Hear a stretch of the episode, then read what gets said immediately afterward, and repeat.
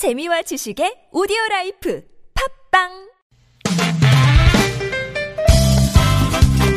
빡빡한 일상의 단비처럼 여러분의 무뎌진 감동 세포를 깨우는 시간 좋은 사람 좋은 뉴스 함께합니다.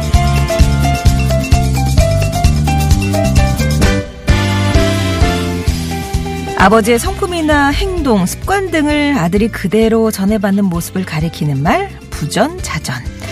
이왕이면 좋은 걸 물려주고 받으면 좋을 거예요. 부산에서 카센터를 운영하고 있는 김모 대표가 금정구청을 찾아 어려운 이웃에게 전해달라며 20kg짜리 쌀 33포대를 기부했습니다. 김 대표는 지난 1년 동안 타이어 펑크를 수리한 후에 받은 수리 비용을 빈 LPG 가스통에 모아왔다는데요. 1년이 지나 이 가스통을 드릴로 개봉해 보니까 165만 원이 되더랍니다.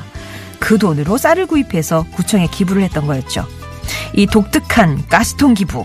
실은 김 대표의 아버지가 8년째 같은 방법으로 해오신 기부였대요.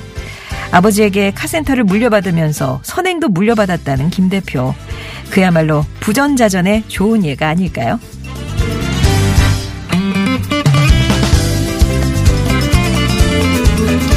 졸업과 입학 시즌의 주인공은 나야 나를 외치는 어르신이 계십니다. 목포에 사는 82살 황환철 씨가 그 주인공인데요. 어르신은 2년 전 목포 제일정보중학교를 졸업한 게 엊그제 같은데 며칠 뒤면 제일정보 고등학교를 졸업하시고요. 다가오는 3월에는 전남 영암군에 위치한 동아보건대학교 사회복지학과 새내기가 되신대요. 칠형제 중 셋째로 태어나 평생 바닷바람을 맞고 살아온 어르신은 가난 때문에 중학교에 가지 못하셨다는데 하지만 어릴 때부터 책 읽는 걸 좋아하셔서 책을 손에서 놓지 않았고요. 지금도 뒤늦은 배움이 그저 즐겁기만 하시답니다. 그렇게 바다일 나갈 때마다 흰색 테두리로 장식한 모자를 쓰고 학교 가는 친구들을 남몰래 부러워했던 소녀는 80살 만학도가 돼서 한을 풀고 계셨어요. 지난 12월 한자 급수시험 2급에 합격하셨다는 황 할아버지는 당신 삶이 그야말로 고군분투라 말씀하시는데요.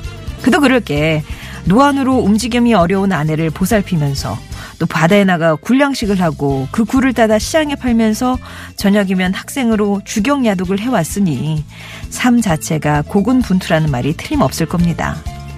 지금이 살아있는 날 중 가장 젊은 날이라 말씀하시며 대학에서 사회복지 공부를 마치면 마을을 위해 봉사하고 싶다는 황환철 할아버지.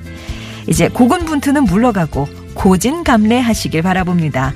지금까지 좋은 사람 좋은 뉴스였습니다.